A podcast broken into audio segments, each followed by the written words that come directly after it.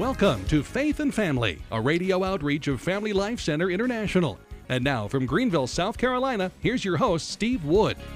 Hello, this is Steve Wood, and welcome to Faith and Family. Thank you for joining us today. In the studio is my friend and special guest, Father Omar Huesca. Father Omar, welcome again to Faith and Family. Thank you. Pleasure to be here. Well, it's been a long time since uh, you've been here, but um, I have some questions for you. But first, I have to tell a story. Okay. All right. Uh, right here in Greenville, uh, Family Life Center sponsored a National Catholic Men's Conference, and we had guys from all over. And one of our speakers was an NFL quarterback, uh, Rick Strom. So we decided that uh, the man who invited the most friends or brought the most friends to the men's conference would get a pass from the NFL quarterback. And, you know, Greenville, Spartanburg area has quite a few Catholic men in the area. Uh, Charlotte, North Carolina, big city, only 90 miles away. I figured, well, somebody local would get it. But lo and behold, you were the person that got the football from quarterback Rick Strom. Absolutely. But it was Absolutely. amazing to me, and this is this is very relevant to our topic today. It's sometimes very hard to get men to come out on a Saturday for anything relating to their faith. And yet you managed not just to bring men from across town or from the mid part of South Carolina, all the way up from Miami to South Carolina, but I think it's because you have a heart for fatherhood, both earthly and heavenly. And yet, I'm sitting here looking at you, and I was thinking about you this morning. In many ways, you are the most unlikely person that I know to have this great bridge to men who are fathers and to a heavenly father tell folks where you started off in life regarding fatherhood. You had a very unique journey. I did. Um, my father died uh, when I was four years old, and the last uh, memory I have have of him is him uh, being very sick and being taken away, mm-hmm. basically. Uh, my family had this. Had, my family comes from the high mountains of northern Spain, so they're they're cattle people, they're dairy uh, people, and none of them were uh, formally educated beyond the third or fourth grade. Very protective of the children, so they didn't tell me that my father had died, uh, for fear that it would make me suffer, uh, which it would, but it would have been you know clean suffering.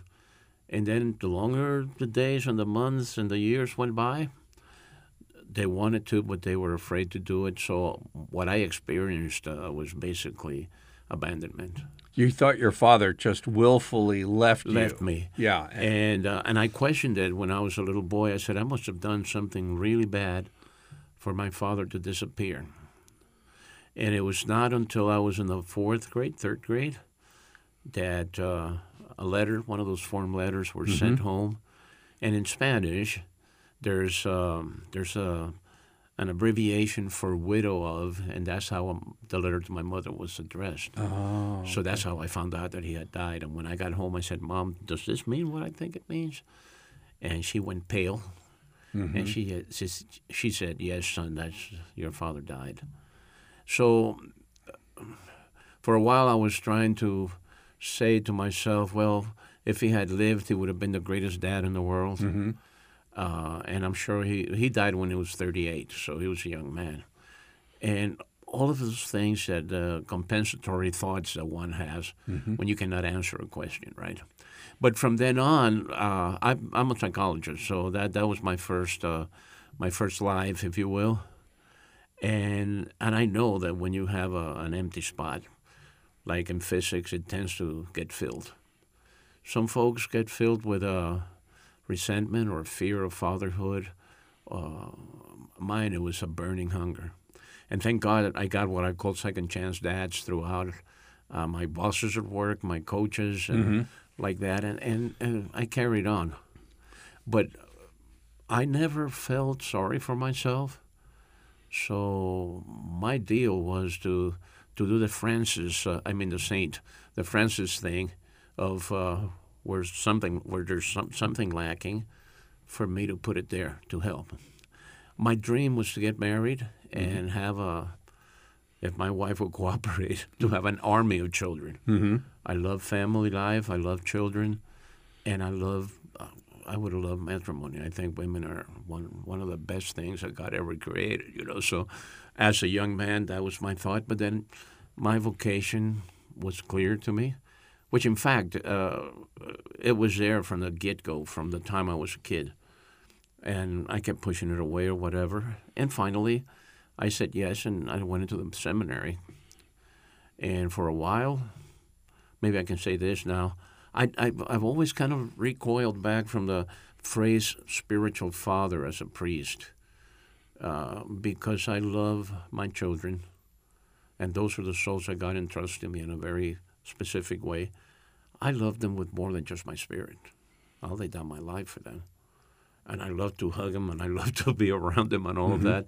So I said, what am I going to call myself? And then the idea of that I am a supernatural father, mm-hmm. not in, in, the order of nature, but in the order of God's choice, came about. And, um, you know, that's the, it's always been with me, always been with me. So celibacy hasn't been a, a burden to me, but a mystery. Okay. Well, I know so many guys that, like you, had a very disruptive boyhood, teen years without a dad or mm-hmm. a, a, a, just not a good dad or whatever, or sometimes even dads that hurt them in one way yeah. or multiple ways. And I know for men, it's very common for them to go haywire in some way. In other words, if it's drugs or gambling or pornography or uh, just, you know, and if they get married, their poor wife is saying, What what is this behavior I can't begin to explain? Yeah.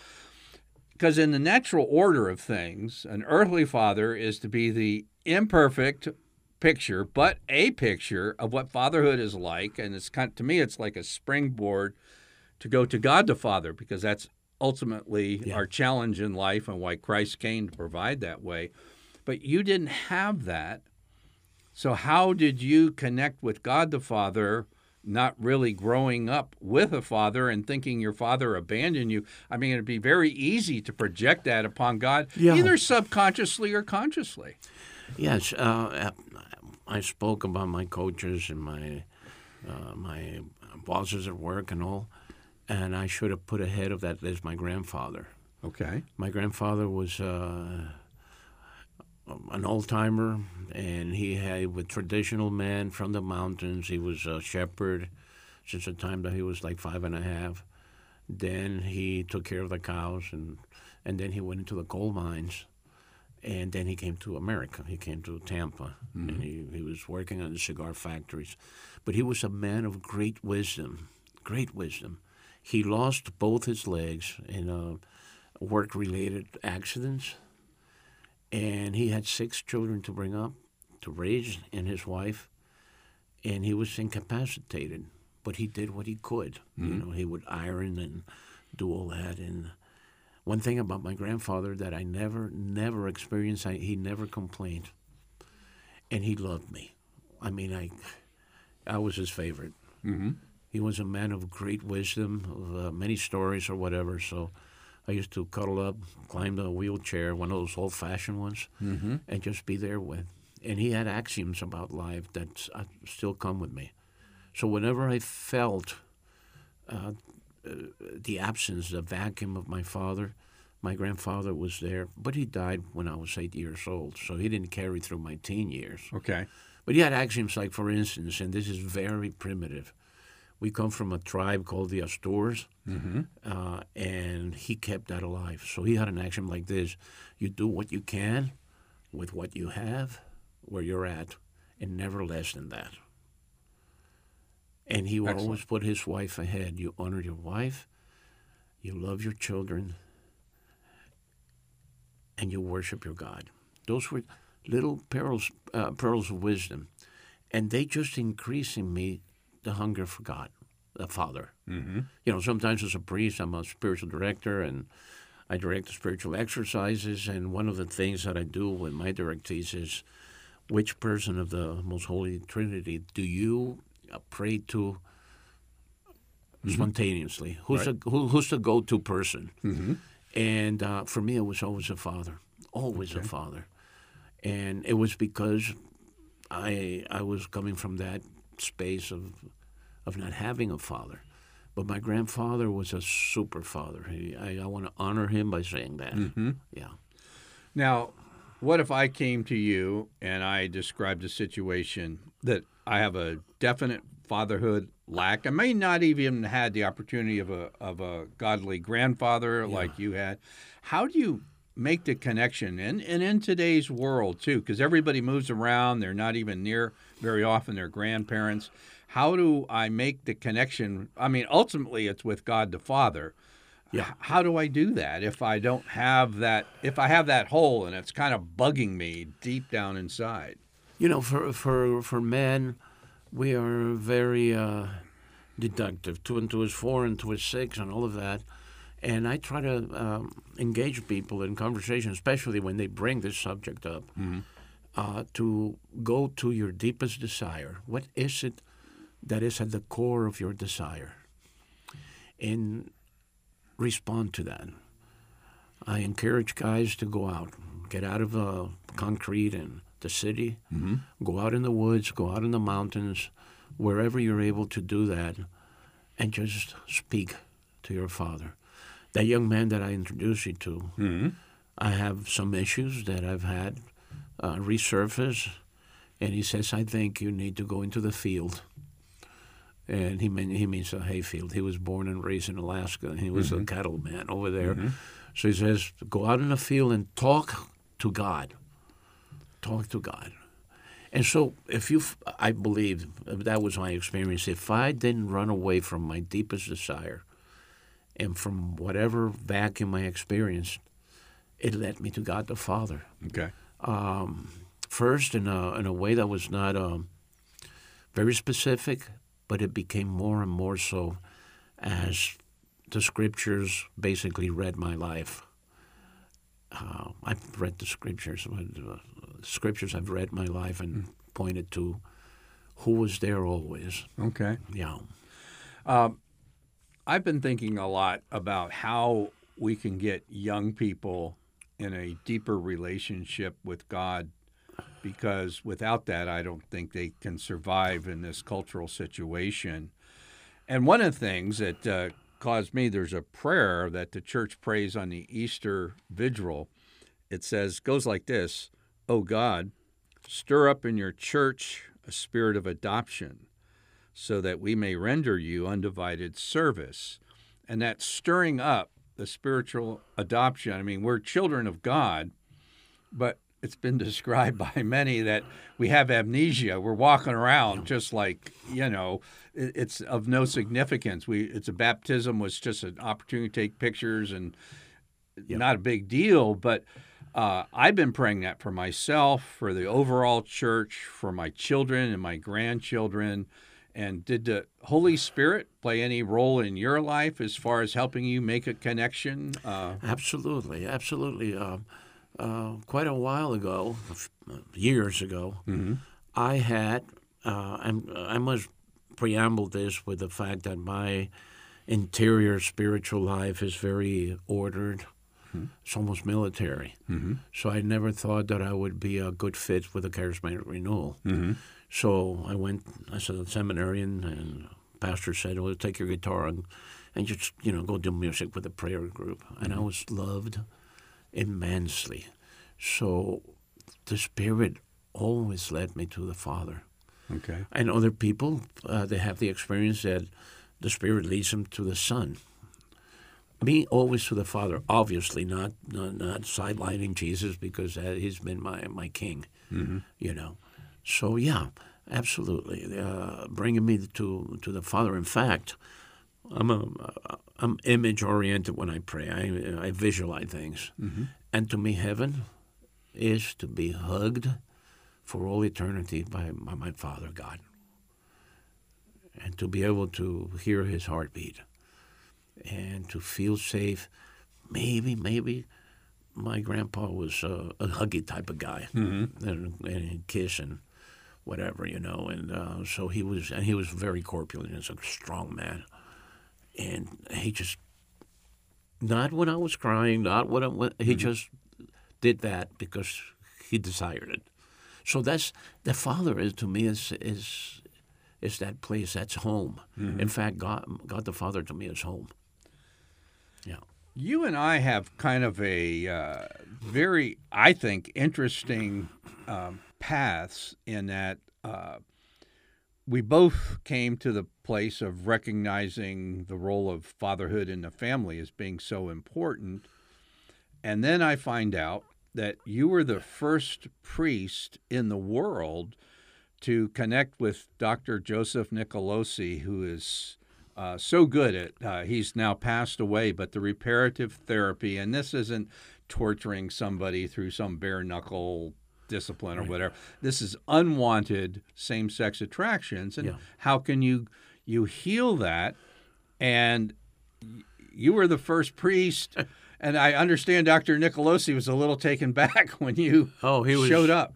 He, he showed who he was because I showed up there. And in fact, I have to, again, give credit to the Lord for putting uh, Mr. Um, Ivan Ortiz, mm-hmm. uh, Sr., in my life because it was through Ivan that I went to the conference, a yearly conference of okay. uh, of NARTH, of the National um, Association Association for the, uh, the, the treatment and repair of homosexuality. Mm-hmm. Okay, mm-hmm. and so I walked in there, and my clerics, of course, and uh, he looks at me and says, Are you a Catholic priest? And I said, Yes, I am. And the next thing that came out of his mouth was, And what are you doing here? And that took that took me by surprise. I said, "What am I? Now I'm a, I'm a fighter by nature, so I, I was ready to go at it. You know, I said, "What? You don't want me here?" He says, "Don't want you here." I've been waiting for some of you guys to come in here, so thank you for being here. And a, a good relationship between uh, Dr. Nicolosi and I followed. Yes. And that's an area that, uh, as a psychologist, I dealt with before it became named, mm-hmm. and it always led to fatherhood. I remember that. And my path to connect with Dr. Nicolosi, uh, I happened with two of my older children to get a behind the scenes tour of the youth division of Focus on the Family in Colorado, mm-hmm. James Dobson's organization. And we were just leaving, and this was oh my, um, many years ago. I would say maybe uh, 15 years ago. Yeah. Uh, and we're just leaving, and I happened to ask our host, I said, Well, what is the chief problem in evangelical families? And again, this is about 15 years ago, which is a good while ago. Yeah. And without even hesitating, he goes, Homosexuality. And it, and I said, "Well, who's good?" And he said, "Well, the best is this Dr. Joseph Nicolosi. We bring him out here from uh, California to Colorado Springs, and this whole auditorium you see out here is filled with evangelical parents. Well, this was a problem 15 years ago. So I got Dr. Nicolosi's book published by evangelicals, and on this radio show, I began. I think I was the first Catholic media out outlet to interview him. And I we were just about to go on the air. I said, Dr. Nicolosi, by any chance would you happen to be Catholic or just things I picked up? And he goes, Of course, but nobody calls me on the Catholic I know. Church. He was uh, he was uh, very much aware of that. And, yeah. And he, uh, well, his his Italian would come up real quick. Yeah. You know? but it's interesting, and, and would you just share how, if you can strengthen the father son bond, the homosexuality kind of decreases as that bond yeah. gains strength. Because, in my opinion, is uh, that whole mindset is reactive. It's reactive to uh, uh, this. I'm not saying um, as a dogma, mm-hmm. and I'm not saying it to uh, to promote anything. Mm-hmm. But in my experience, before reparative therapy became formalized, right, every man that I that I worked with uh, that felt his life was defined basically by same-sex attraction. I didn't find a single one that had a nurturing, um, healthy, empowering relationship with his dad. The deficiency of fatherhood was always there, which coming through the back door, through the negative side of it, made it clear to me the, the necessity that was there. And I have witnessed incredible uh, healings Yes. you know, from a spiritual uh, perspective, because uh, Father God wants his boys back Yes. and his girls. Yes. by the way. Well, Dr. Nicolosi said the same thing to me. Every single, and he's probably seen hundreds of clients, and and and yet he said every single one that was the thing that came up, and it's basically a lack of fatherly love, seeking it in a male direction that wasn't healthy, and it's very interesting because parents today, I think, are very aware that there's a full court press in our culture Yes. to suck kids into the homosexual lifestyle and others as well. What would you say to a dad listening who's a good dad and wants to be a good dad, but okay, we're living in special times. I think we can agree to that.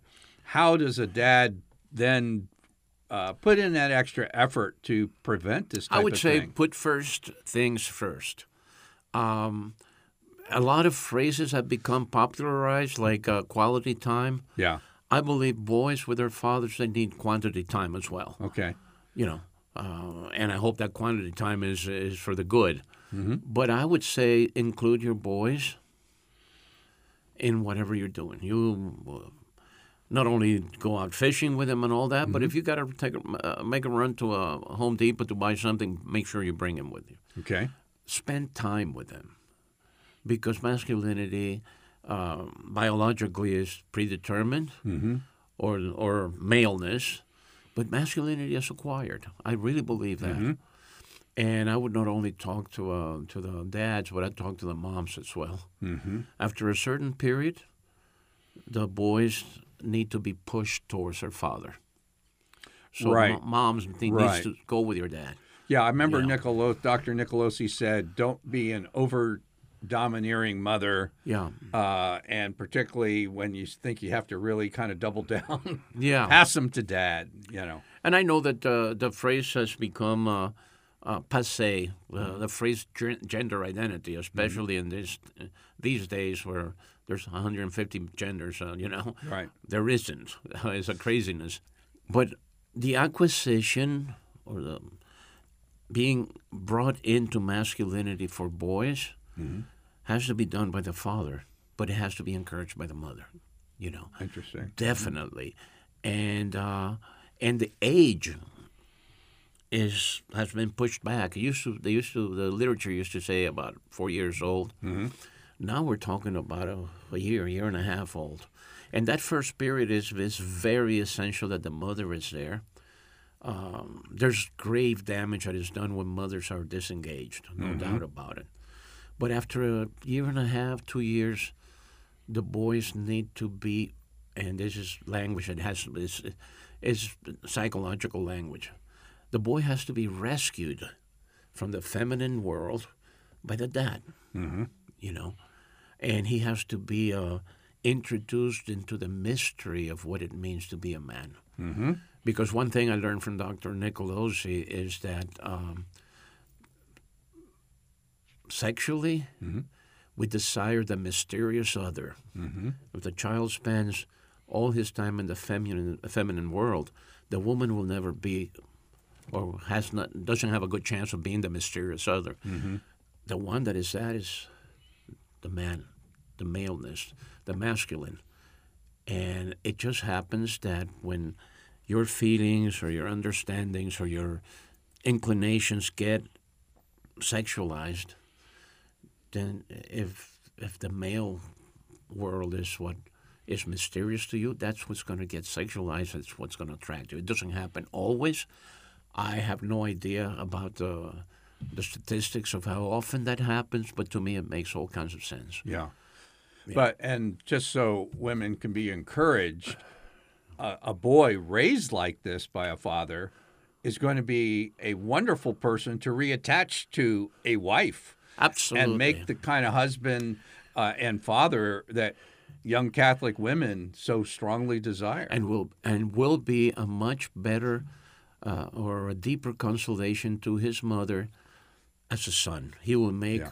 a better son, and his relationship with women and with man will be stable and complementary, which I think is of the essence. Yeah. know. And, you know, any younger men listening, uh, I think it's even wise before you get married to determine, like, what's my career? What's going to allow me that window I have to begin making my son into a man to be with him? Because the corporate world will certainly pull him away, far away. Uh, and just a couple of trips to Disney World, no offense to Disney World, but that's not it. It's it's a way of life shared with your son. Absolutely, absolutely, and uh, and I think that's paramount. Uh, a man is gifted by God to be a husband first, and from that union to be a father, and career and everything else has to be at the service of that, in my opinion, no doubt about it. No, that's that's cast in stone. That's uh, faith and family here. That's, Yes. that's that's that's that's that's it. Father Omar, thank you so much for sharing your wisdom with our listeners today, and um, truly thankful for you, and hope you come back and see us again. Hopefully, Okay. thank you. I'm Steve Wood, your host, and you've been listening to Faith and Family Radio.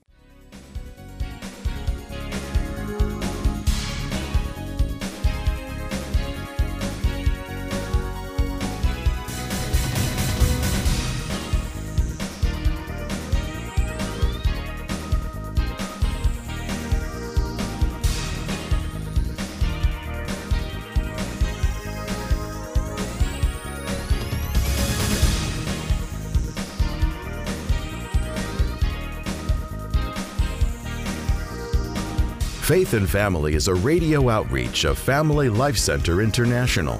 Visit us online at dads.org to learn more about Catholic family life.